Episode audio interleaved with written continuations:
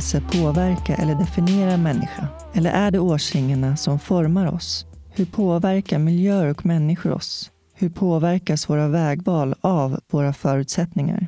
Du lyssnar på Soluret Podcast och jag heter Jasmine Nilsson. I Soluret möter jag människor från alla samhällsskikt och med varje livshistoria belyses olika ämnen. Välkommen till avsnitt 79.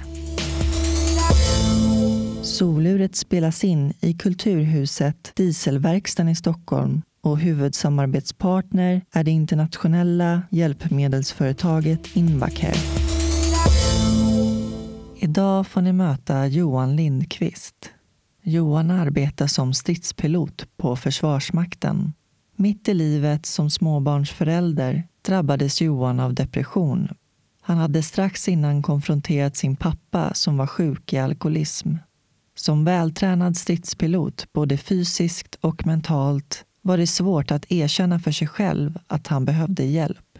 Idag flyger Johan igen och är idrottsledare och föreläsare inom psykisk ohälsa. Här kommer Johan. Vad säger du? Känner du dig redo? Ja.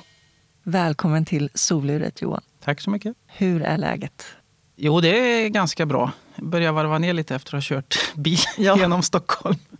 Lite uppstressad av det. Ja, ja. Nej, jag tycker det är bökigt i Men- storstadstrafik. Men du klarar det. Ja, till slut så. Det är ju strålande väder. Ljuvligt, måste jag säga. Ja, jätteskönt idag. Så jag kom utifrån lantstället, så det var, ja, det var riktigt härligt. Mm, precis, ni har landställe i Åkersberga. Mm. Men du kommer ifrån... Jag är från Stockholm.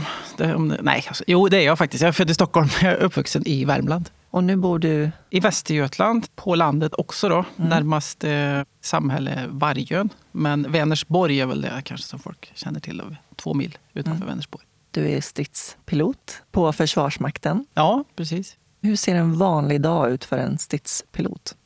Ja, det är av tradition så har vi morgonsamling. Väder är ju viktigt när man flyger då. Så det är väl egentligen vädret som är den stora attraktionen då. Titta på det. Och sen så finns det ju alltid en veckoansvarig som eh, ja, sitter längst fram i en stor sal som vi har då. Så, som har någon plan för vad vi ska öva. Egentligen hela veckan men också lite mer detaljerat just för den dagen. Så går man igenom det på morgonen där och så delar man upp vem som flyger mot vem eller med vem och så där och vad som är syfte och målsättning och så. Just själva flygningen, det är huvudverksamheten då. Men sen så flyger man ju inte hela tiden utan man eh, idrottar en hel del också. Och fikar.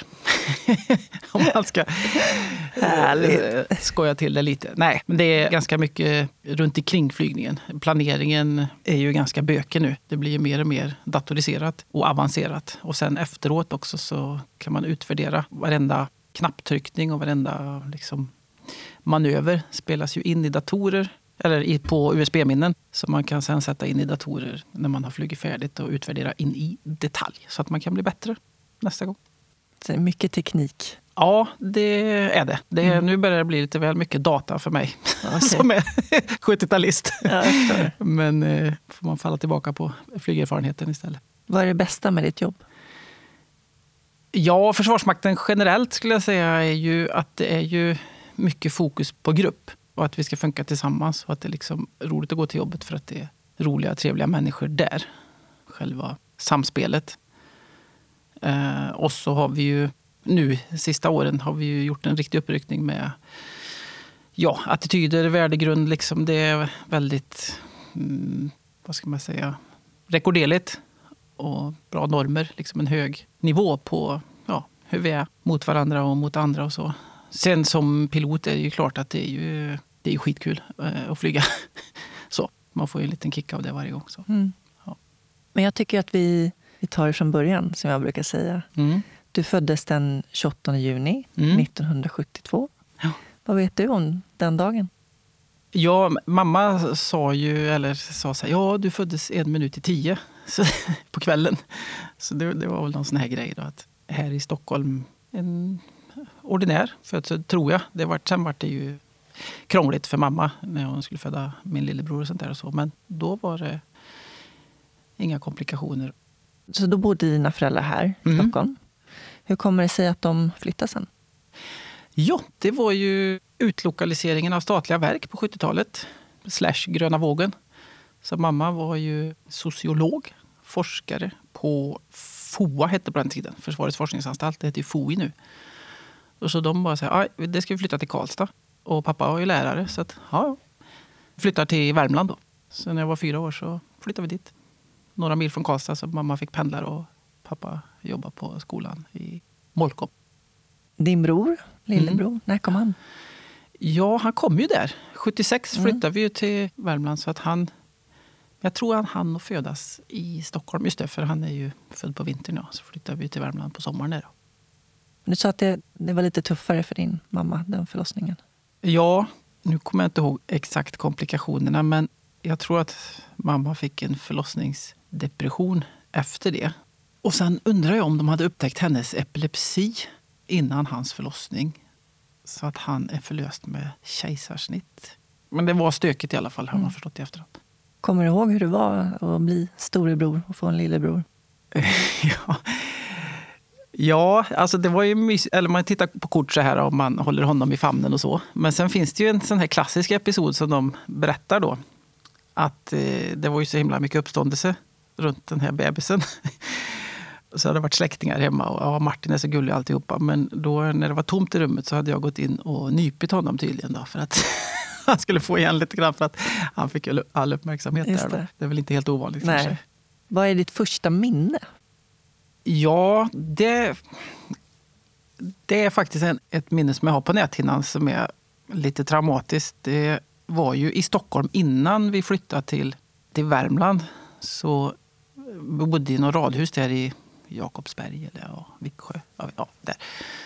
Och så var jag ute och, och plockade maskrosor. Det är ju inte den finaste blomman kanske, men jag tyckte de var fina.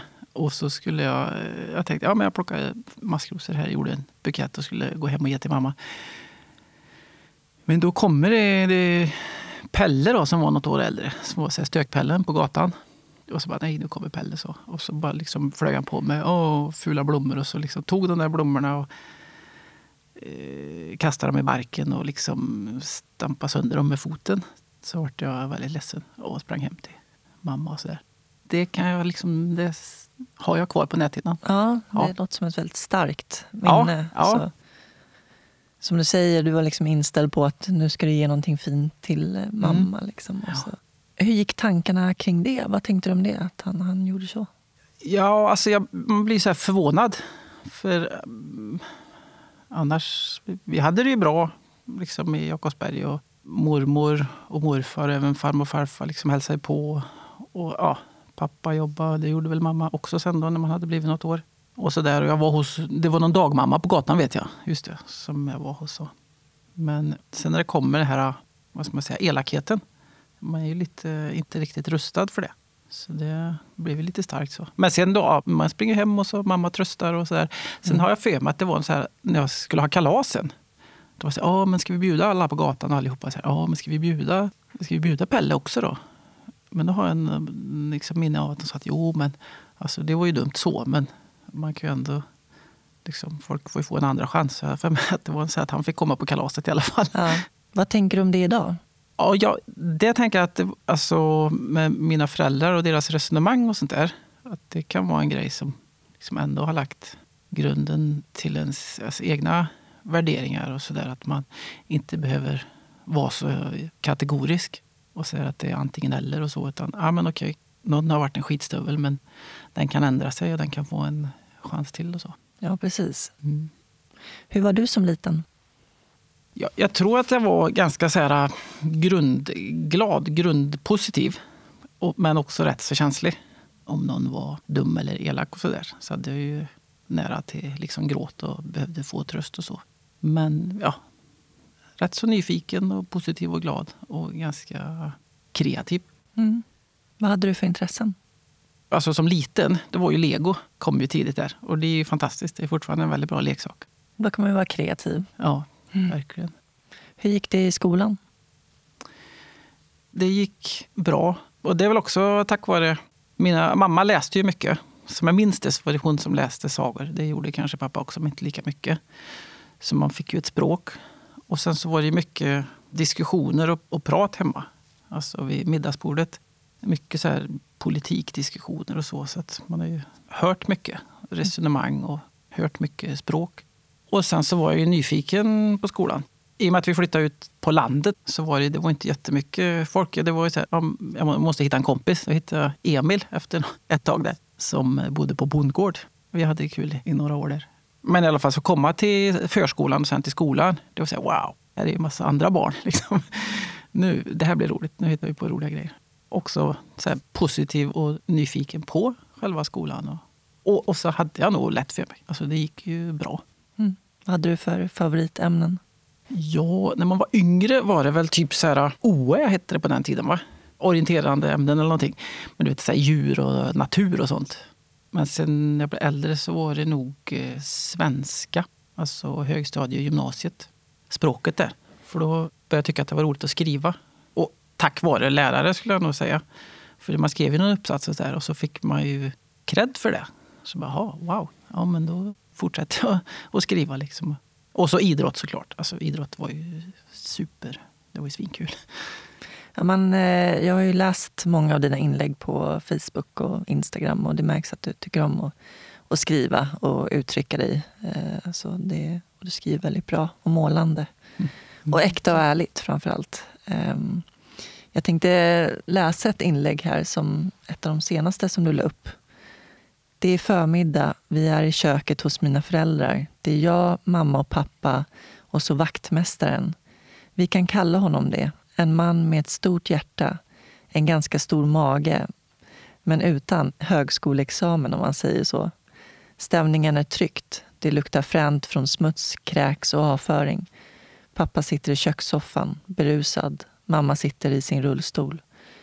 Tyst, undernärd, uttorkad med blåmärken på armarna som enligt pappa har orsakats av att hon är, har ramlat. Men det har hon inte. Det vet alla som är i rummet just då. Vaktmästaren står vid köksbänken och jag står mitt i rummet. Väldigt stark text. Kan du berätta om den, det minnet? Ja, det... Det var ju någon slags crescendo på något, flera månaders intensiv kamp för att få någon slags eh, vändning på en, ja, en jäkla misär.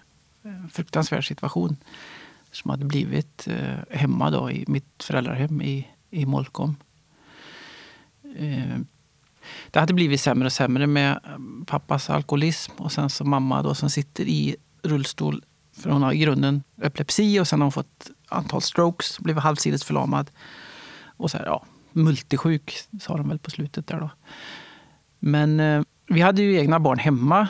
Jag bodde 20 mil därifrån. Brorsan bodde ju ännu längre därifrån. Det var både brorsan och jag, vi pratade det här funkar inte längre. Och så min fru Jenny sa det här, det här går inte. Det går inte. Och jag hade ju ändå kontakt med hemtjänsten och med kommunen och sådär. Så att det, det går inte där hemma. Vi måste liksom sära på dem och mamma måste därifrån. Och så här. Men det finns, det finns ju inga liksom, juridiska sätt att lösa det på om det inte är fara för att någon dör på fläcken. Och det var det ju inte.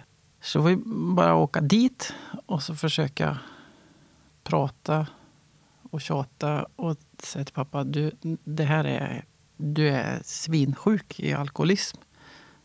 Du måste få vård mamma här är ju, hon är ju verkligen vanvårdad. Och det var ju känsligt, för han hade ju slutat som lärare och skulle vara anhörigvårdare. Ja, men liksom som, som du har ju personlig assistent här. Ja, och det verkar fungera väldigt bra. Alltså så. Men att han då, som gravt alkoholiserad, ska vara anhörigvårdare till mamma, det, det blir Ja, det är ohållbart. Det är helt ohållbart. Mm. Var det där då. Och så när man pratade till kommunen, då hade ju de hört av sig, hemtjänsten som är där. Så har de sagt att ja, men vi har ju försökt, men Peter har stoppat oss i dörren och så där och så. Och bara tagit typ matlådorna av oss. Så han har ju tagit matlådor och stoppat in i frysen. Så mamma har inte liksom fått tillräckligt med mat. Och hon har inte fått tillräckligt med vätska för att Hon var ju inkontinent också då, så han tyckte att det var bökigt. Att hon, hon, han ville inte att hon skulle dricka för mycket, för då blev det så mycket med toan. Och, så där, och han fixade inte det, för han var ju så vinglig i och med att han var brusad hela tiden. Så det var... Pff. Nej, så då ja, jag åka dit själv då. Liksom ta ledigt från jobbet och ja, jag gick någon utbildning och sådär. Och så stå där liksom och kämpa och kriga för det här. Och så känner man att det, nej, det här det går ju inte. Alltså, vad är, nästa steg, vad ska jag lyfta honom då? För han var, han var ju ganska svag. Ska jag liksom lyfta in honom i bilen och köra in honom? Det funkar ju inte ändå, för att det är ju frivillighet. Om vi kommer till, till vården där och så säger han nej men jag vill inte ha någon hjälp. Nej, nej, då får man ju åka hem igen. Så det var, nej, det var fruktansvärt frustrerande. Och så just då att han, eh, vaktmästaren var där i huset. Alltså han var ju som lite hustomte. Han var ju där och hälsade på dem ganska mycket och pratade och så. Och jag vet inte om han hade konfronterat pappa tidigare med alkoholen och så. Det vet jag inte. Men sen när, han, eh, ja, när vi hade den här diskussionen eller det här Konfront samtalet, ja, konfrontationen mm. som skrev om i samma inlägg där. Då när han, vaktmästaren gjorde sitt statement. Så, han måste vilja själv. Ja, det blev väldigt starkt. Mm. Ja, jag förstår det. När började din pappas missbruk? Ja, det drog igång ordentligt då, ja, när han var drygt 50. Det var, mamma fick ju sin stroke och blev halshinnesförlamad och blev sjukpensionär. Hur gammal var du då? 17, 18. Mm. Och sen var det några år där som pappa försökte jobba halvtid för att vara hemma mer med mamma. och så, där och så Men hux flux så, så skulle han vara hemma heltid. Och det lät ju bra då. Jättefint. Alltså att en man slutar jobba, går ner i lön för att ta hand om sin eh, fru. Men då börjar han ju dricka på heltid. Så, så missbruket, alltså man ska definiera som missbruk, är väl där någonstans. Sen sjukdomen alkoholism har han ju haft sen han var i 20-årsåldern. För det har jag hört mig för hos ja, inom vår släkt och sen eh, vänner och bekanta och sådär. Och då går det liksom att hitta ja, beteenden som är ända tillbaka till studenttiden när han och mamma studerade i Uppsala. Där man kan detektera alkoholism redan där. Farfar var ju alkoholist. Och det låter jättekonstigt, men han drev in farmor i alkoholism. Hon var ju, drack ju inte alkohol när farmor och farfar träffades. Men hon hade förmodligen anlag för det. Farfar har tydligen tvingat på henne det då, under år. Så att, som jag minns farmor och farfar de sista åren. Så de rökte ju och så drack de eh, jättemycket båda två. Mm. Vad är din eh, relation till alkohol? Ja.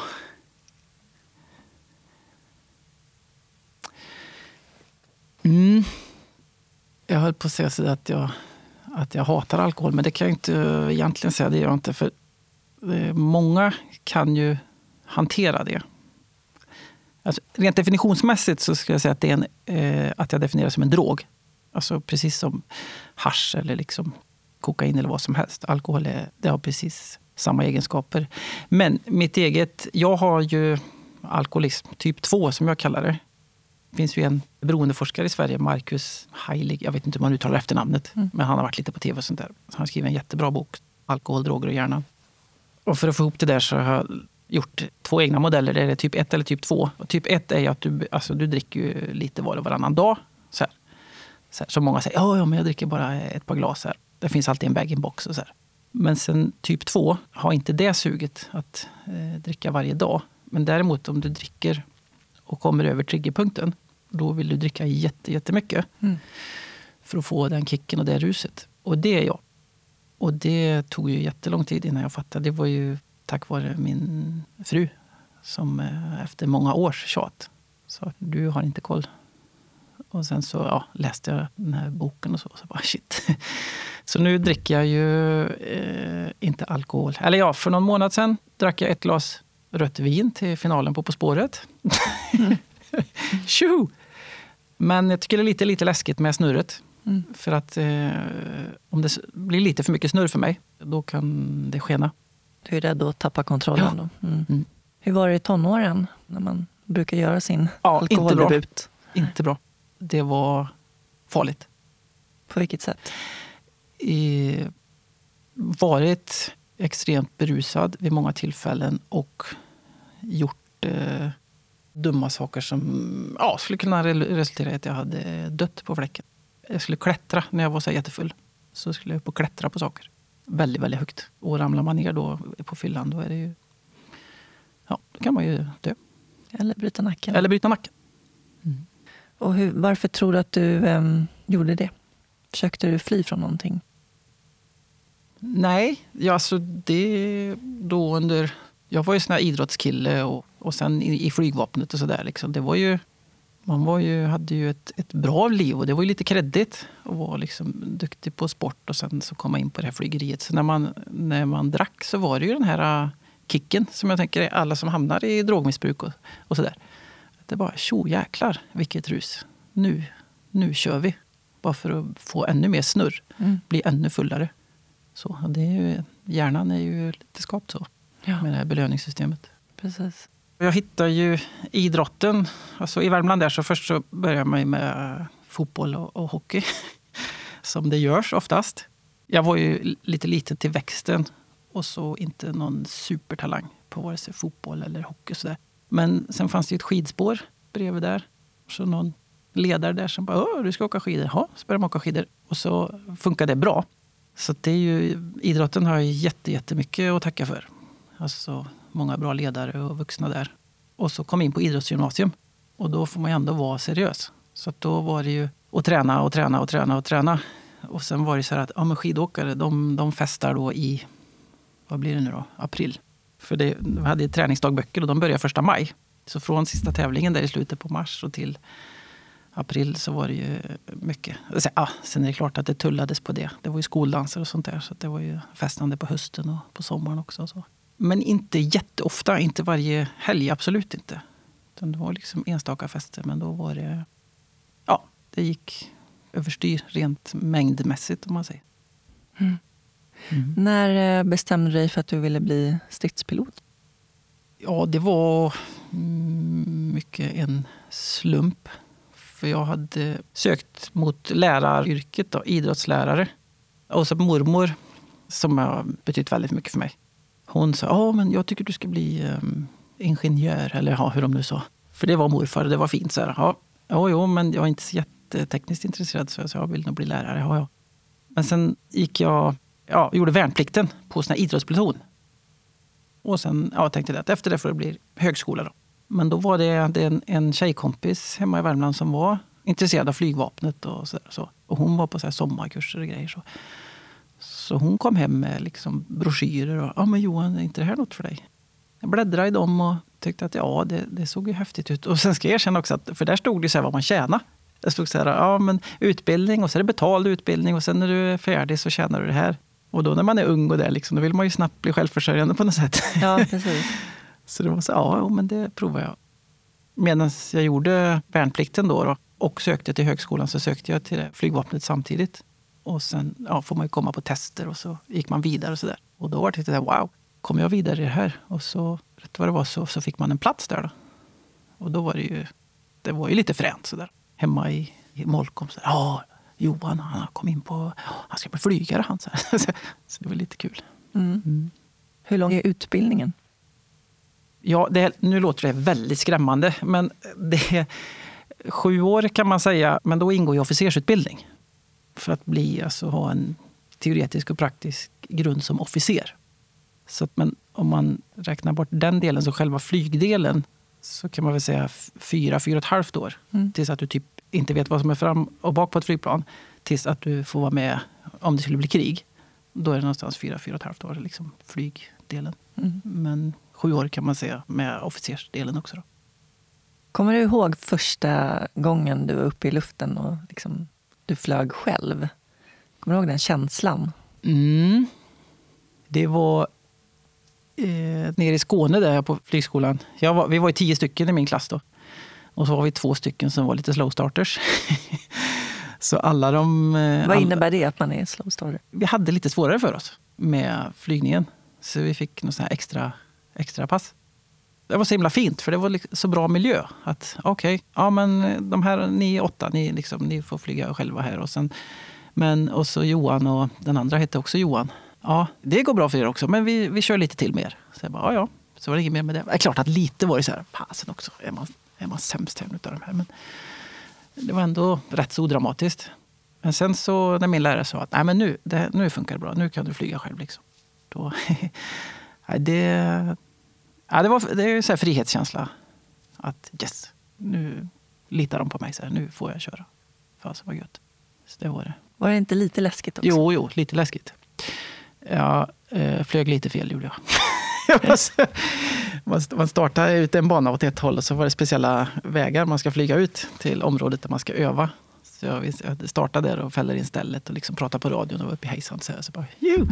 Och sen bara, nej, vänta nu, var det inte något? Jo, just det, vi skulle svänga här. Kommer jag ihåg. Så jag åkte lite för långt innan jag svängde. Sen gick det bra. Hur är det att, eh, för jag menar, att bli stridspilot innebär ju att man ska, som du nämnde tidigare, vara redo för krig. Liksom. Mm. Eh, och jag kan tänka mig också att det måste ju vara mycket mental träning och utbildning i det. Men hur tänker du kring det? Att, eh, att man måste vara redo inför krig. Mm. Det är så svårt att föreställa sig. Ja, jag tänker att man går in i den moden då. För när vi, när vi jobbar och övar dagligdags så är det ju väldigt... Det är ganska långt ifrån krig, i alla fall när vi är på marken och så. Men sen eh, när, vi väl är i luften dagligdags, det är uppdelat så här, eh, rött mot blått beroende på vilken övning det är. så, så Okej, okay, men ni är röda, vi är blå. Och sen när man väl kör den övningen då, då, är det, då har vi inga riktiga vapen såklart. Då. Men vi har ju fiktiva vapen så att vi liksom skjuter ju på varandra. Och sen tittar man på det i datorerna när man kommer ner. Sen att, ja, men där hade jag skjutit ner dig och där hade du skjutit ner mig. Och så så vi övar ju ganska krigslikt, fast då krigar vi liksom mot varandra. Och så sen, jag tror om det skulle bli krig på riktigt, så här, ja, då är vi blåa och de som vi ska kriga mot är de röda. Och måste... Då går man nog in i den här moden att ja. ja, okay, nu är det, det här har vi övat på massa gånger, men nu är det på riktigt så nu kommer det smälla. Mm. Och vi, vår taktik och stridsteknik den är förhoppningsvis lite smartare och lite bättre än deras. Så att vi, vi ska vinna det här. Blir det att man nästan måste avhumanisera sig lite? Och tänka mer så liksom, rött och blått? Ja, kanske. Ja, det har jag tänkt på att det är lite enklare ändå att sitta, sitta i ett flygplan. Jag tänker alla marktrupper och marksoldater liksom som skjuter med handeldvapen och KSP och granatkastare och allt vad det är. Liksom, de kommer ju närmare och, och ser liksom att jäklar, nu sköt jag någon i ansiktet här. Medan vi har ju missiler och, och, vapen och sånt som går på längre håll. Så skjuter man så, och så exploderar ett flygplan. Då säger bara, ja, jag vet inte vem som dog. Nej, det var bara det. Nu har jag bekämpat det flygplanet. Lite skyddad på det sättet, som eh, just som eh, pilot i luftkriget. Mm. Det har varit mycket kring USA och deras metoder med de använder sig av drönare och mm. att det sitter någon med spakar mm. liksom i en bunker någonstans. Och, mm. eh, ungefär som att man spelar dataspel. Och där kan jag också, alltså, det måste vara så svårt att det är ju ändå människor man har att göra mm. med. Liksom, att, mm. eh, man blir lite så här avskärmad från vad man egentligen gör. Mm. Ja, den, den är, det är lite skumt faktiskt. För där eh, har de ju såna kameror och sånt där också. Så där, det är det man har sett på ja, tv eller på precis. Youtube och så. Då. Att de ser människor och så mm. liksom låser på sikten ja. och sen bara da, da, da, da, dam. Och så blir det mos. Det, vi har ju inte de, den förmågan mm. att göra på det sättet i Sverige. Alltså vi kan ju attackera markmål och så med, med riktiga flygplan. Men inte, inte den här drönargrejen. Nej. Så det, det har jag också läst om. De som sitter och styr dem där. Att de har lite tufft alltså mentalt. Att vara så långt ifrån det. Och sen då det som de ser genom den här kamerabilden. Mm. Alltså det blir ganska starkt. Så det kan jag tänka mm. mig mm. speciellt. Vad betyder Försvarsmakten för dig? Eh, hur viktigt tycker du att det är att vi har ett försvar? Hmm.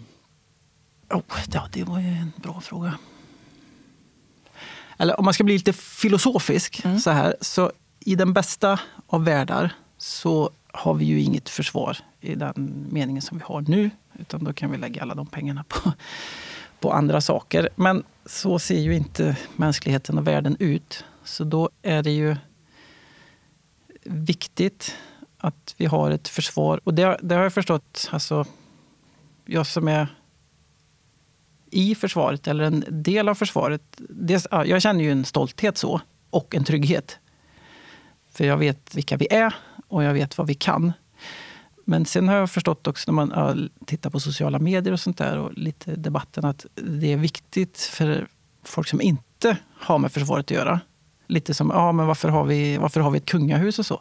Det är lite med någon slags nationalism, eller vad man ska säga, någon vi-känsla. Så här att en trygghet att vi har en riksdag och regering, vi, vi har liksom en, en, monarki, vi har en försvarsmakt. Ja, men det är de så här, liksom, ja, men vi kan knyta an till någonting. Så, så mm. det är nog viktigt för, för Sverige. Det är, nog, ja, det är väl ja, viktigt för mig också. Jag jobbar, det är min arbetsgivare också. Ja, ja, och jag är stolt över det. Nu tar vi en kort paus och ringer upp min samarbetspartner Invacare. Hej, det är Veronica på Invacare. Hej Veronica, det är Jasmin från Soluret här. Hej! Hur är läget? Jo, men det är härligt. Nu har egentligen vårvärmen kommit så att, eh, det är riktigt fint, tack. Och du jobbar hemifrån? Ja, och det börjar bli den nya vardagen. Nu har jag suttit hemma i snart ett och ett halvt år. Pratar med mina blommor och... Ja. Men eh, berätta vad du gör för någonting på Invacare. Jag jobbar med våra marknadsaktiviteter. Framförallt så sitter jag och eh, jobbar med våra Facebook-inlägg och våra digitala aktiviteter som vi har. Ser till att hemsidan uppdateras med relevant information. Jag ser till att vi har material för att kunna ha digitala möten. Vi samlade ihop oss precis eh, nu nyligen kring hur många möten vi verkligen har haft det här senaste halvåret och har räknat ut att vi har haft närmare 500 olika utbildningar och produktvisningar. Jag tycker det är så fantastiskt med tanke på vilken uppförsbacke det var i början att vilja mötas digitalt när alla är så vana att ses ansikte mot ansikte. Så det har varit en väldigt intressant resa. Helt otroligt. Det blir ju mer mm. inkluderande på så sätt också att fler kan, har möjlighet att delta. Ja, men både möjligheten att eh, delta på grund av att man slipper resa och sen för de som såklart har svårare att ta sig utanför sin dörr. Eh, under det här året har ju många suttit i karantän och ändå kunnat delta. Vi har ju bland annat haft två stycken stora mässor där vi har haft över tusen deltagare. Så det har ju varit fantastiskt. Sen är det ju hjälpmedelsdagen i september den 23 då jag bland annat ska vara med. Det har du rätt i. Och det blir också ett digitalt eh, möte vilket återigen då möjliggör att alla som vill kan få vara med över hela landet. Det kommer bli jätte, jätteroligt och då är det en blandning av inspirationsföreläsare och produktnyheter. Så vill du anmäla dig till det är det bara att du går in på invacare.se och lägger din anmälan där. Så är du varmt välkommen. Det ser jag fram emot. Det gör vi också. Tack så mycket Veronica. Det var kul att prata med dig. Så får du ha en eh, skön sommar. Tack så mycket. Detsamma till dig. Hej, hej! Hej! Du hamnade i en svår depression mm. 2010. Mm. Kan du berätta vad som hände och liksom vad det var som gjorde att du, du gjorde det? Mm. Sammanfattningsvis är det ju kumulativ stress. Alltså, ja, man brukar skilja på akut stress och kumulativ stress. Så det är sånt som har lagrats under lång tid. Och det var, det var ju den hösten där, samma som eh, det som du läste från, som jag skrev om. Mm. Försöka konfrontera pappas alkoholism och eh, mammas liksom, misär till tillvaro. Det var ju den hösten som det eh, gick överstyr då.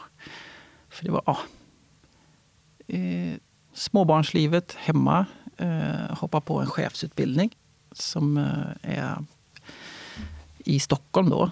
Så då är det en pendlingssituation, eh, hemmet, Stockholm och sen så Värmland då där med mina föräldrar. Så att jag åkte liksom som så triangel. Ömsom med bil och ömsom med tåg. Och, och sådär. Men det var nog mest det med mina, mina föräldrar. För det, jag försökte liksom konfrontera den situationen eller som var. Det blev ju mycket med, med pappa och då kommer det upp, eh, river det upp skit som man har lagt under stenen sen man var liten.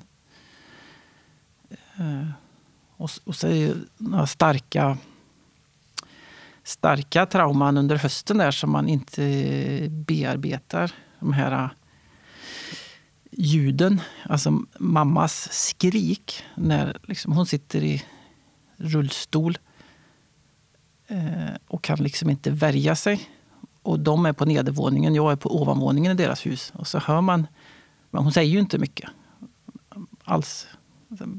För att hon är så funktionsnedsatt. Men rätt vad det så hör man så här skrik som att, ja, men typ att någon är på väg att bli mördad. Så här. De ljuden är ju otäcka. Och, ja.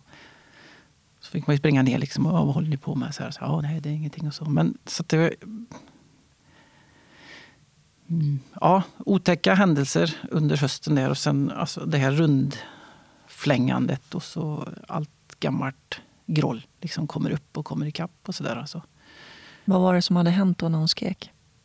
Eh, ja, han har ju misshandlat eh, henne. Alltså var, blev ju hårdhänt när han var berusad. Han, jag har ju försökt prata med honom efteråt, då, men han kommer ju inte ihåg. Och det är inte så konstigt, för han har ju varit så pass berusad så han kommer inte ihåg det här. Men att han eh, vet jag, drar och sliter i, eh, i hennes armar. Och, så jag, jag, jag har ju aldrig sett, sett någonting, utan jag har bara hört det och så sett blåmärken efteråt. Men eh, så ja, man kan ju föreställa sig vilken typ av våld det är. Då. Mm. Vad gjorde det med dig? Att höra de där skriken?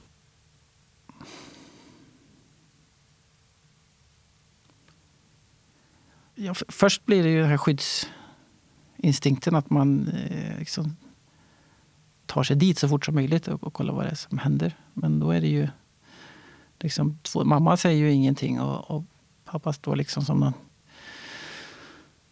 något barn som har med fingrarna i syltburken. Så där, men ja, nej. Så då, då blir det i alla fall avbrutet, det som hände just där och då. Men sen blir det, det lägg, ligger ju som någon... lägger sig som en aggression. Alltså då. Nu är det ju 10-11 år sedan. Så då, då, då är det ju en väldig aggression mot pappa som ligger där. Och hur hanterar du den?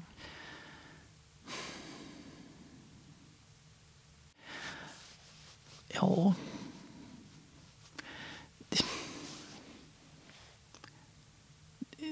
Det är mycket tankar, liksom ilska och vrede och sådär.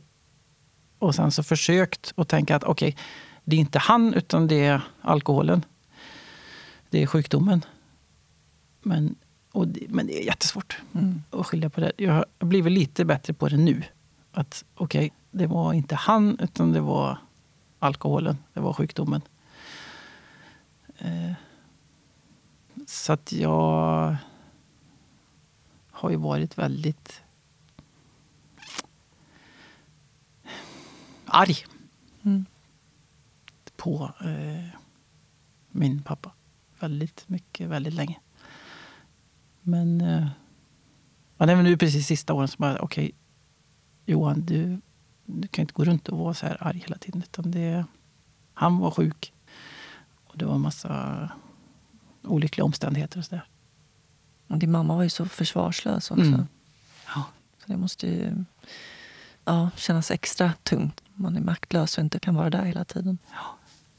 Nej, så det, då packar det ihop i, i huvudet. I, ja, på vintern där, 2010-2011. Eh, så det började komma symptom efter symptom. Vad var det för symptom?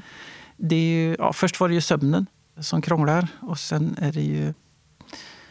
Ja, det finns ju den här bedömningsmallen. Det är nio olika grejer där Om man ska vara lite amerikansk. Men det är ju glädje och motivation för det som man tycker är roligt försvinner ju. Aptit försvinner ju.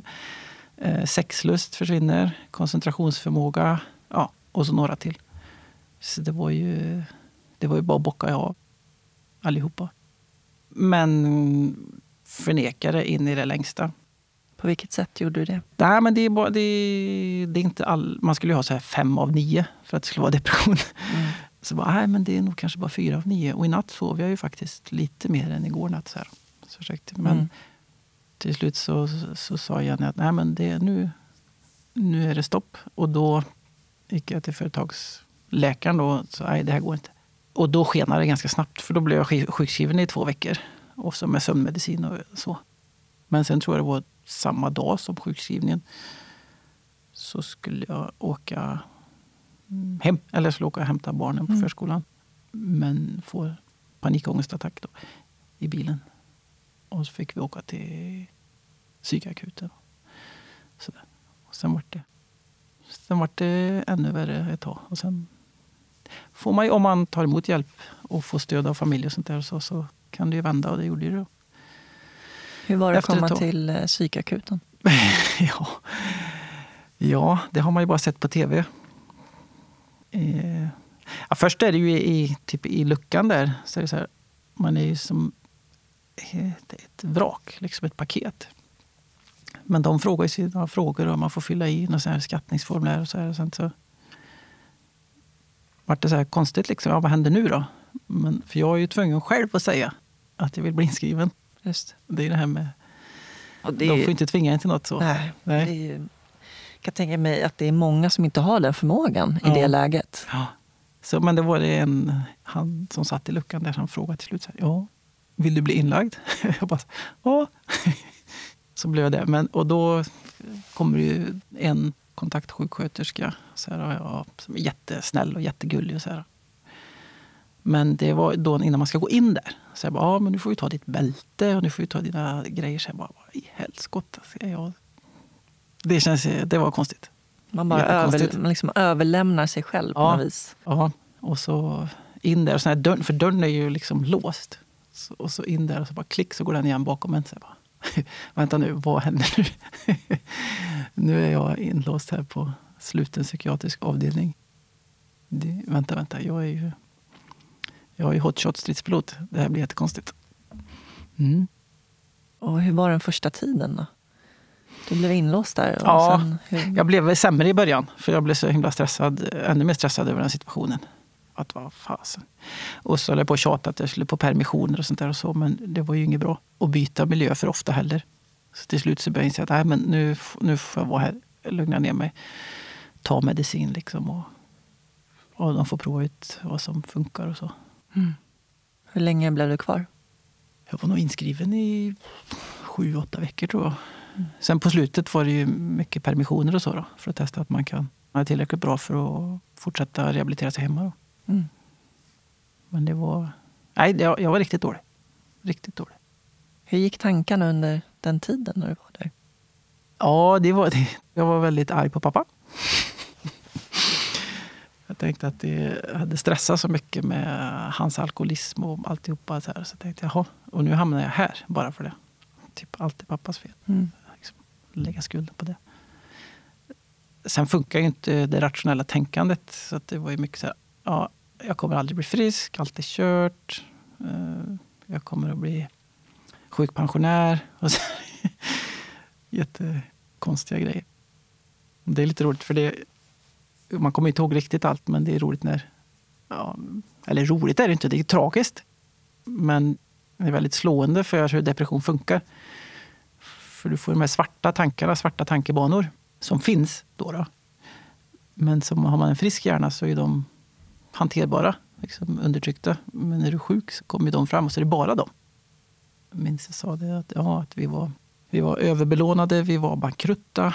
Eh, och att våra, jag sa att våra barn var obegåvade, presterade dåligt i skolan. Och allt var pappas fel och jag skulle aldrig bli frisk igen. Och... Hur gamla var barnen då? När... Sju och tre. Mm. Hela din identitet var uppbyggd på att vara stridspilot. Mm. Det fanns mycket stolthet i det. Och... Mm. Är ju en viss jargong i det, kan jag tänka mig. Att det är mycket sådär, liksom en machonorm och man ska visa sig stark. Mm. Eh, Då kan jag tänka mig kanske att det blir ännu svårare att på något sätt acceptera att man faktiskt mår psykiskt dåligt. Mm. Att det blir liksom en ännu högre tröskel att komma över. Mm. Ja, det var en av de största stressorerna. Alltså jag fick ju total panik när jag ändå på något sätt rent rationellt förstod att fan, jag har nog, alltså det är nog depression jag har eller håller på att få. Då, då var det ju ännu värre eh, för den här eh, självbilden. Det var det. Och det... Eh, också för jag var inte klar med pappa heller riktigt sådär. Så, och bli min egen eller vara min egen och så. Utan det var ju innan piloteriet så hade det ju varit skid, skidåkningen eller skidskytte. Den eh, identiteten och sen pilotidentiteten. Och så här. Det bidrog jättemycket till stress och identitetskris och panik där i början av depressionen. Mm. Och när du kom hem sen då? Hur var det att komma hem? Ja, det var ju jätteskönt. För vi bor ju på landet och det höll på att bli vår. Och liksom sådär. Och sen var jag sjukskriven. Och sen piggnade jag ju till ganska fort och blev liksom bra. Så. Men då var det också det här med, jag hade ju så låg självkänsla. Så då, då vart jag ju, vet jag, överkompensera. Kom in i sån här skede att jag skulle övertyga alla om att okej, jag har varit frisk, eller sjuk, men det var bara ett tag. Och nu är jag frisk och det är inget fel på mig. Så att det där var ju lite jobbigt ett tag. Så.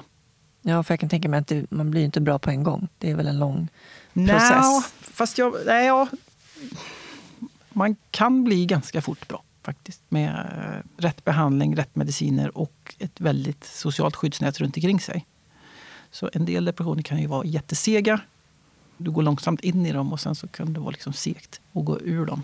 Men jag insjuknade ganska snabbt under hösten med det påslaget som var. Och så var jag liksom jättesjuk några veckor.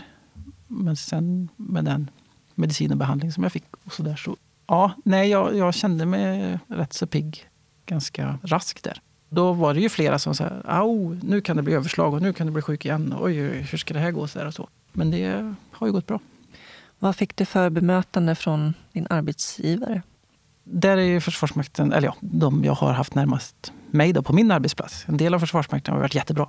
Företagshälsovården och sen närmaste avdelningen där jag jobbar så. Och jag är ju inte den första. Vi är ju, kan vara en 8-10 stycken som jag känner till, eh, stridspiloter som har haft olika former av depression. Tror du att det är just när man jobbar med det man gör, att det påverkar en psykiskt? Mm. Ja, det var en bra fråga. Jag skulle inte säga att du... Att just själva flygeriet, att du känner en stress över det som läggs på den andra stressen skulle leda till depression. Nej, det tror jag inte. Däremot så tror jag att vi utgör ett snitt av befolkningen. För det är det, om man vänder på det så är det en del som säger ja men är inte, är ni ju testade. Så här, supertestade, ni är stridspiloter, ni ska väl inte kunna få depression? Ja, fast det har liksom inte med det att göra. För är du uppe och, och flyger, alltså det kan ju vara en, allt från en halvtimme till, till tre timmar och så. Det är liksom, vad ska man säga då, en akut stress där och då. Men sen före och efter, så jag menar, om man ska ra- raljera lite, vi spelar innebandy, vi fikar, vi softar, liksom så. Så att det är arbete, vila, arbete, vila. Så att den totala arbetsbelastningen skulle jag inte säga är högre för en stridspilot än för en mellanstadielärare. Mer än att det blir väldigt intensivt när det väl... Ibland blir det väldigt intensivt. Vad är dina främsta verktyg för att kunna hantera det? Ja, terapin har ju varit väldigt viktig efter den depressionen. Då. Och lyfta på de här stenarna och liksom hitta den här självkänslan. Om man har så här krångligt med far och son-grejen. Som jag tror att jättemånga män har. Om jag får säga det. Eh, så man reder ut det och, så, och får en bättre självkänsla. Då är man ju, har man ju en bättre grundrustning. Och sen eh, vad det gäller alltså stress och så, som ofta är kanske grundorsaken att det är någon form av stress eller kumulativ stress som leder till psykisk sjukdom. Var noga med återhämtning. Beroende på vad man är för typ av person man kan inte slå av på, på allt. Liksom. Man, är man kreativ så är man kreativ. Men man måste vara noga med raster och återhämtning. Och sen så den, den fysiska aktiviteten. Jag är så lyckligt lottad så jag har ju hållit på mycket med sport. Och är skadefri och kan fortfarande motionera mycket. Det gör ju jättemycket. Som du mm. bara joggar en halvtimme eller någonting sånt där så är det ju, det är ju krutmedicin. Mm. Din bror mm. har det inte gått lika bra för. Um, berätta lite om honom. Ja, Martin.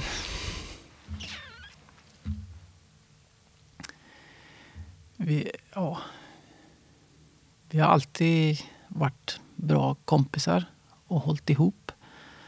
Och så. Han hade ju det svårare i skolan. Han hade dyslexi. Kanske hade fått ADHD-diagnos så här i efterhand. Eh, men han var väldigt bra på sport. Han var mer talangfull och bättre än jag på alla sporter. Och sen så var ju han, eh, vad ska man säga,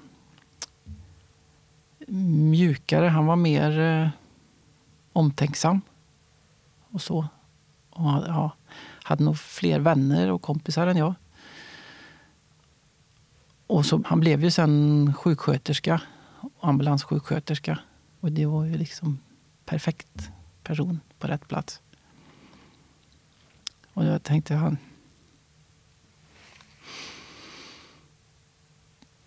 Han gick ju bort eh, hösten 2019 och så kom ju pandemin sen. Han, han hade ju... Ta en paus om du börjar.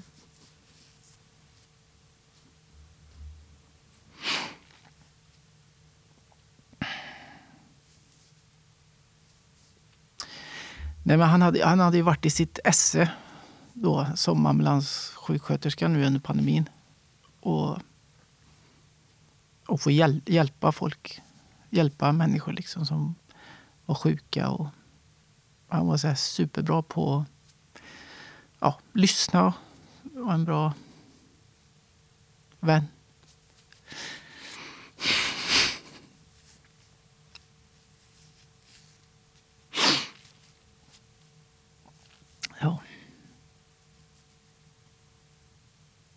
Han var i kontakt med BUP första gången när han var 16, tror jag. Och han var inlagd, men han var typ 18-19 för första gången på psyk i Karlstad. Och sen har han haft ett antal depressioner. Eh, riktigt svåra.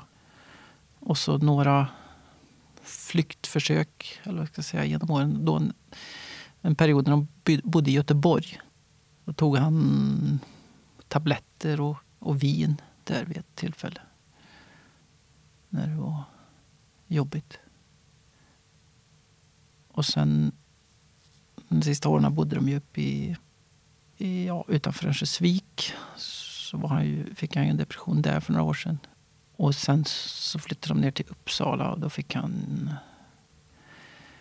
ja, sjätte gången som jag räknade till då, med en riktig depression. Då, ja, 2019 då. Som var väldigt seg och utdragen. Och vi hade ju jättemycket kontakt. Även om, ja, vi bor ju så långt ifrån. Det är liksom 40 mil. Men man kan ju ringa och man kan smsa och hälsa på honom en del. och sånt där. Och så. Mm. Eh, men han var så jädra sjuk. Och så inte helt enkel heller med vården. För han, det blev ju så länge på psyk, så han ville ju ut därifrån. Så till slut så hade han tjatat sig ut till någon sån här slussboende, någon slags gruppboende där i, i Uppsala. Och där sa personalen att men, du är ju jättesjuk, du ska inte vara här, du ska vara inne på psyk. Och jag sa till honom också att du måste in och det, det är sån där, en grej som jag jobbar med, med här skuldfrågan. För vi pratar ju... Dagen innan han tog livet av sig så prat, ringde jag till honom och då svarade han. Och så sa han så här, jag mår inte bra Johan. Jag mår inte bra. Och jag tänkte att det här går åt helvete. Och då sa jag till honom, du måste, du måste in till psyk. Du ska inte vara där på det där gruppboendet. Ja, ja, sa han. Och sen, och sen skulle jag till Stockholm dagen efter på en tjänsteresa. Jag tänker jag åker upp och hälsar på honom. Och så här i efterhand så skulle jag ju ha ringt 112 då. Men det gjorde jag inte. Sen dagen efter när jag var på tjänsteresa i Stockholm så ringer de ju på förmiddagen därifrån. Iva i Uppsala och säger att han, eh, han lever men han kommer sannolikt att dö. För han har Eh, dragit bälte runt halsen och haft syrebrist i ja, ett antal minuter. Så att han var ju död när de hittade honom men de återupplivade honom då. Men de sa att det, det brukar inte funka ändå. De har gjort så. Alltså jag visste ju att han var jäkligt risig. Och jag hade börjat tänka sista veckan att alltså hur kommer han någonsin bli frisk sådär? Och så hade han ju gjort några försök sista halvåret där när han har varit så risig. Men då har det ju liksom gått bra. Så tänk, ja, ja, nej men det han kommer nog bli bättre på något sätt. Men ändå någonstans bak i sista veckorna så hade jag börjat tänka så här. För han, det, han, han är så jäkla sjuk. Jag vet inte om han någonsin kommer bli frisk. Mm. Men sen när någon ändå ringer och säger så här. Nej, han, han ligger här, han har försökt ta livet av sig och han, han är inte död än men förmodligen så kommer han att dö inom några dagar. Det blir Nej, det blir något annat. Hur hanterar du sorgen i, idag?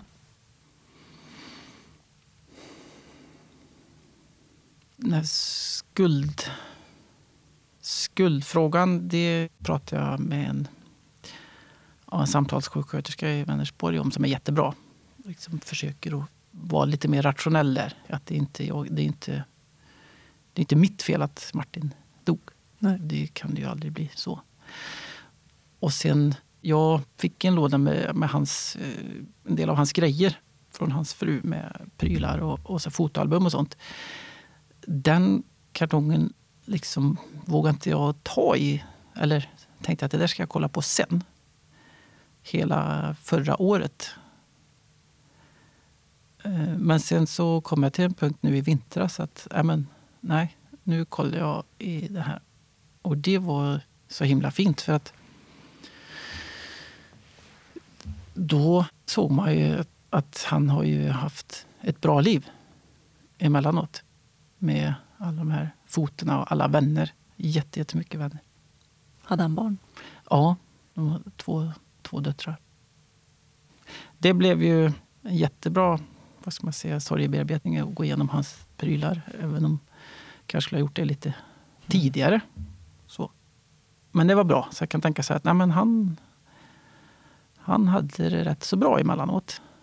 Och sen så hade han den här sjukdomen som kom tillbaka hela tiden. Och den är ju, man kan ju dö av den. Och nu gjorde han det. Och så får han ju, han får ju liksom vila. Mm. Och sen också, hans, jag skrev ett Facebook-inlägg, eller om det var ett par veckor efter han hade gått bort så skrev jag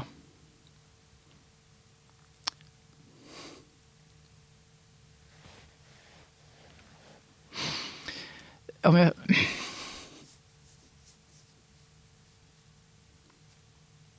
skrev som en, en eh, kärleksförklaring till honom. Då. Och så stod det längst ner att han, han har gått bort. Och så, och så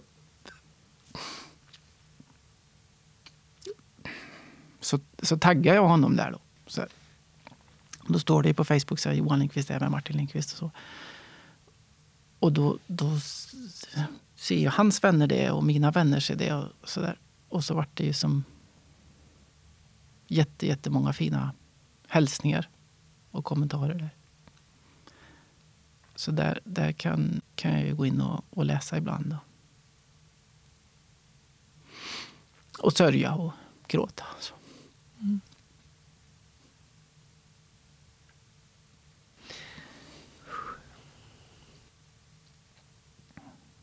Det, alltså det är skönt att, att gråta lite. Mm. Det är som att duscha. Mm, precis. Hur lever du ditt liv idag? Ja, det var en stor fråga. Eh, ja, det är ju lite eh, andra halvlek i vad det gäller att ha barn. För nu är de ju 18 och 14 och klarar sig själva på det mesta. Så det blir ju liksom något annat. Det blir man har ju mer vuxentid eller vad man ska säga. Samtidigt så är det väldigt intressant att försöka få att komma in i barnens värld och så. För det, det är ju, man är ju inte självklar där som deltagare. Så det, men det är så häftigt för grabben är ju i, ja, inom musik. Han spelar ju piano. Nu har han börjat sjunga och sen börjat producera musik och sådär. Då, då får man vara med lite grann för då har man det här kan hjälpa till lite med teknikprylarna och sådär. Och, så och sen eh, dottern har ju hittat, hon har ju hoppat runt mellan massa sporter och så och inte hittat riktigt något. Men nu har hon ju hittat ridsporten. Och där är ju jag helt på läktaren. Men så försöker man ju lite, lite så här, lära sig lite och vara med lite grann och så. Och sen blir det ju mer tid till eget. Jag är ju idrottsledare också, idrottsförening. Och jag håller på och grejer lite med någon aktivitetspark och ja, föreningsliv och så. Och sen livet på landet också. Med, vi bor ju ganska stort. Det finns alltid något att greja med. Så, och så. Nej, det är roligt att leva. Härligt. Mm. Jag tänkte komma in på de här jobbiga frågorna. ja, det var bara en som var jobbig. Du ville stryka ja. en fråga. ja, Men jag ställer den ändå, så ja. får vi se vad du svarar. Ja. Vad innebär det för dig att vara människa? Ja, precis. Jag tänkte först, den där är för svår. Den får vi hoppa över. Men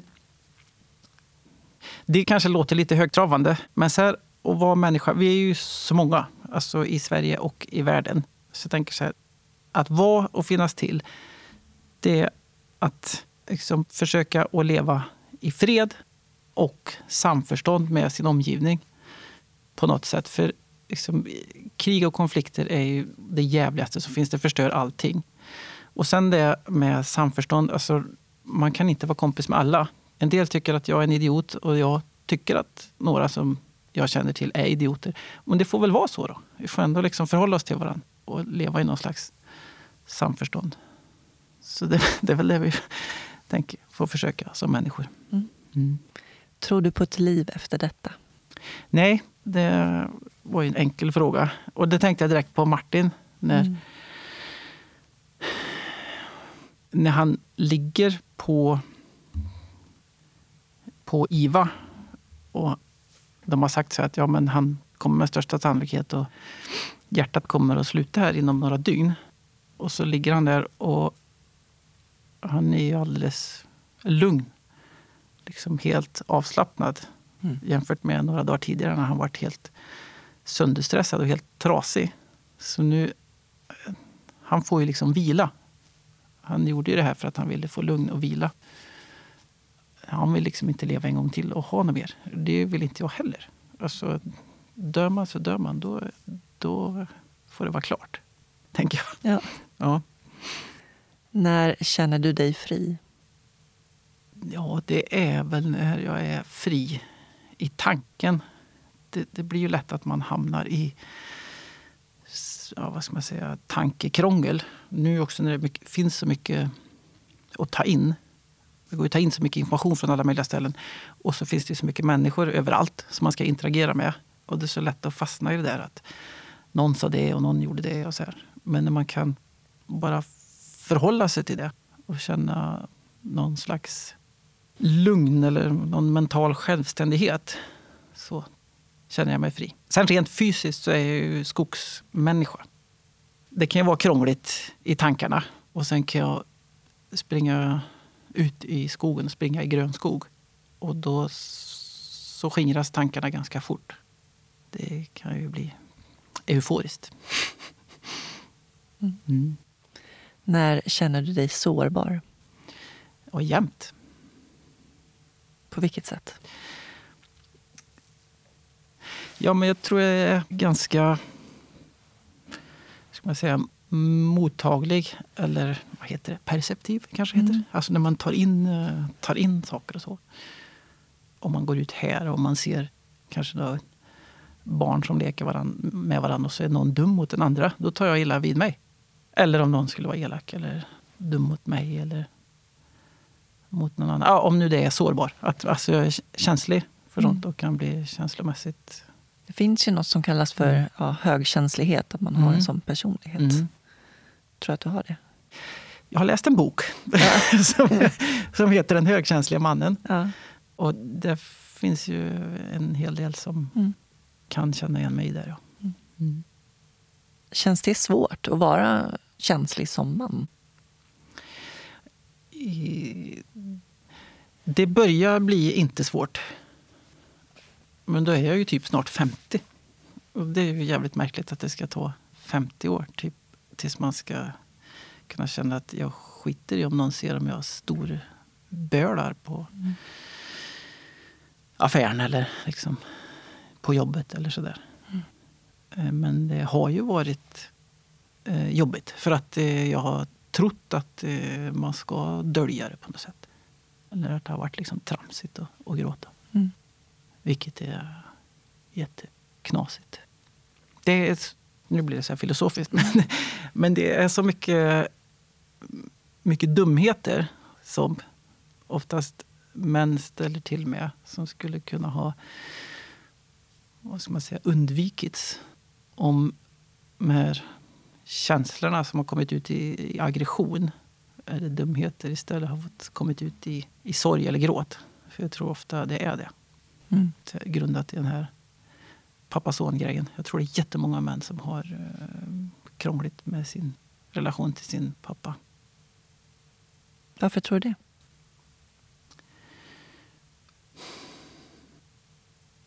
Ja, det var... Det, Okej. Jag tänker själv så att jag har ju haft lite svårt att vad ska man säga, hitta, hitta min roll. Alltså typ hoppat mellan olika roller och bytt roll. För nu, nu har jag jobbat i mansdominerat yrke hela mitt liv. Och, så där. och det är de här samlingarna och de här grupperna och det hittan och dittan. Och det, den här jargongen och liksom så. Men hur många är det som egentligen vill ha det? Hur många är det som mår bra av det? Och varför, varför är det som jargong och varför ska det vara så här liksom lättsamt, glättigt och liksom fånigt? Ja, för man vågar inte vara på riktigt. Nej, och då tänker jag, då är det, har man inte fått öva på det. Då har ju kanske inte ens pappa hjälpt en att öva på det och vara på riktigt med andra män eller män i grupp och så. Och det tänker jag också tillbaka i våran sida. Farfar var ju en, en skitstövel. Det är inte mina ord, utan det är andra släktingar som har sagt. Och det har inte kanske varit så lätt att vara son till honom för min pappas del. Så han har inte fått öva på det. Och så ska pappa liksom försöka vara känslomässig med mig. Och sen så krånglar det till det med att han har alkoholproblem också. Så jag har inte fått öva så jättemycket på det. Och det märker jag själv nu. När jag, nu har vi en son och en dotter. Alltså, jag har ju lättare att närma mig min... Här, ja, nu låter det ju jättekonstigt, men alltså inte närma sig så. Men det är lite krångligare att komma närmare sonen än dottern. Vad är det som står emellan? Ja, Jag blir osäker. Mm. Tänker, ja. Mm. För det, när man var liten så det var mest mamma som läste och man satt i knä. Och liksom, Mm. Det var så här, mjuka sidan. Så här, pappa kommer inte ihåg så jättemycket av det. Och nu när de är, är, är större barnen så här, ja men det ska väl vara liksom lika naturligt att kramas och, liksom, och Mm. säga godnatt eller liksom säga jag älskar dig till båda. Så här. Men det, det är något som är lite krångligare för mig då. Mm. Jag hoppas att inte barnen märker någon skillnad eller så. Men det, mm. Ja, men det är viktigt att lyfta det, tänker Mm. jag. Det behöver pratas mer om det.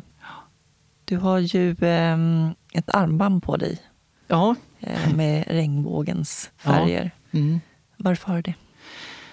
ja, det är väl för att visa vad, vad jag står och vad jag tycker är viktigt i en av flera olika frågor som jag liksom är lite engagerad i.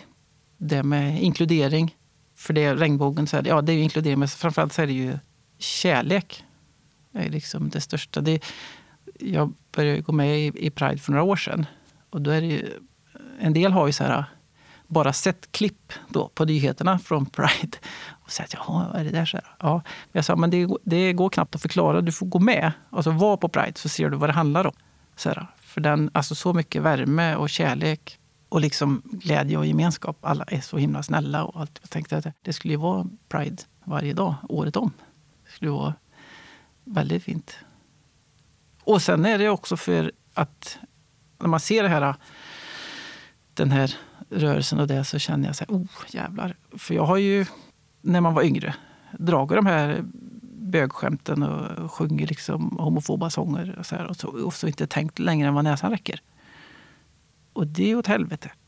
Då tänker jag, ja, men eh, kan man göra någonting nu för att det, jag kan ju inte göra ogjort det som jag gjorde då. Men jag kan i alla fall visa var jag står nu. Jätteviktigt. Mm. Bra att du gör det. Vad drömmer du om? Jag tänker så här, det är en liten dröm. Det kan vara kul att göra något annat i livet också än att vara militär och vara stridspilot. Och nu har ju vi så fördelaktigt så vi har lite lägre pensionsålder. Så när jag går i pension just nu är min dröm att anmäla, som, anmäla mig som vikarie på förskolan. För alltså när man själv har småbarn så är det ju, det är ju rätt jobbigt emellanåt. Men nu är det så här lite, fasen, om man kan få gå in liksom och så välta ut en back med lego och så sitta där och bygga och så bara interagera med, med barnen. Alltså, de, mm. alltså det är helt underbart att höra. De är så oförstörda. Att höra deras liksom, tankar och resonemang. Och... Antingen eller-frågor. Okej. Okay. Kaffe eller te? Ja, kaffe har det blivit på sista åren. Mm. Stad eller landsbygd? Land. Alltså, får man skrika? Ja. Jag har förstått det, ja. att det är, ja. det är skogen som gäller. Bok eller film? Bo, oh, vad svårt. Man får säga Man får båda. Jag tar båda. Mm. Kött eller grönsaker? Ja, den där är ju jättesvår. Jag tar båda där också. Ja, fast man ska äta mer grönsaker. Mm. ja. ja. Planering eller spontanitet? Nej, planering. För, mm. Vad skulle Jenny säga? Nej, men vi är nog planering, det får man säga. Mm. Hon mer än jag, men ändå jag är nog rätt, en del planering, eller mer planering än spontanitet. Jo. Mm. Se eller höra? Höra, måste jag säga. Mm. Eller alltså att höra mm, med andra människors historier och sånt. Lyssna eller prata? ja. oh. Nej, alltså som jag gör så, jag, så pratar jag mer än jag lyssnar. Men jag skulle vilja lyssna mer än jag pratar. jag förstår. Och apropå att prata så mm. föreläser du ju en del. Och berätta om den här föreställningen framför allt. Ja, vad roligt. Nej, det var några år efter jag hade haft depression och sen allt var bra och började jobba och så där igen. Så tänkte jag att men jag kan berätta om det här. Så att jag har haft några vad ska man säga, föredrag på jobbet. Alltså i olika sammanhang under några kurser och utbildningar. Så jag har sagt att jag, jag kan prata en timme. Liksom så. så det har inte varit så mycket mer med det. Men sen så har jag funderat och tänkte att jag vill ta det här ett steg längre. Och sen så, det är ju jättemånga som åker runt och pratar. Ja, du gör ju det också. Mm, och det är så här jättestor konkurrens. Och så, mm. Så tänkte jag att vi får ha någon twist på det. Och då är ju Melker är ju, spelar ju piano. Och så, så, går ju han ja, mm. på musikgymnasium och har ju klasskompisar som är superduktiga. Då. Så bara, ja men okej, om jag pratar och så varvar vi det med låtar. Så det är ju, han spelar piano och så är det Nour som spelar, eller spelar, hon sjunger jättebra. Och så är det Astrid som spelar cello, också jätteduktig. Och så skrev ett manus och så tajmar det med låtarna och texterna i låtarna och sånt där. Och så är det lite bilder på i bakgrunden och sådär. Så vi hann ha en, en föreställning innan corona. Och så hade vi två föreställningar när det var 50 personers gräns för corona. Och alla tre blev utsålda. Grattis! Ja, tack. Kul. Ja, ja, Nej, det, var, det är roligt. Så det kommer du fortsätta med sen antar jag? När det är öppet för publiken? Ja, jo, det, det vill jag nog. Det hoppas vi nog. Mm. Tack så jättemycket Johan för att du delade med dig av ditt liv. Tack så mycket för att jag fick vara med.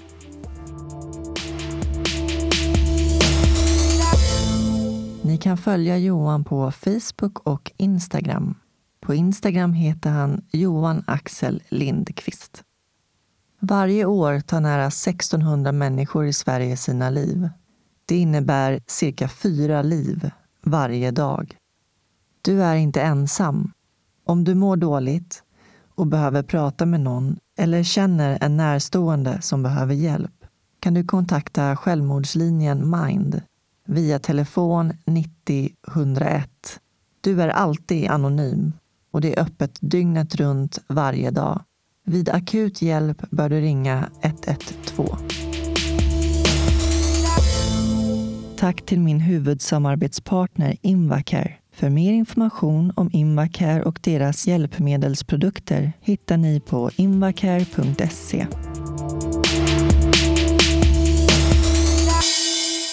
I nästa avsnitt får ni möta Tanja Gazi. När Tanja var 14 år kände hon att hon inte ville leva längre. Hon tog mod till sig och berättade för sin kurator. Därefter blev Tanja och hennes syskon omplacerade i fosterhem. Hon är idag 18 år, har nyligen tagit studenten och är en stark röst för utsatta barn genom sitt brinnande engagemang för Rädda Barnens ungdomsförbund. Tack för att ni lyssnade och ta hand om varandra där ute. Puss och kram. Hej då.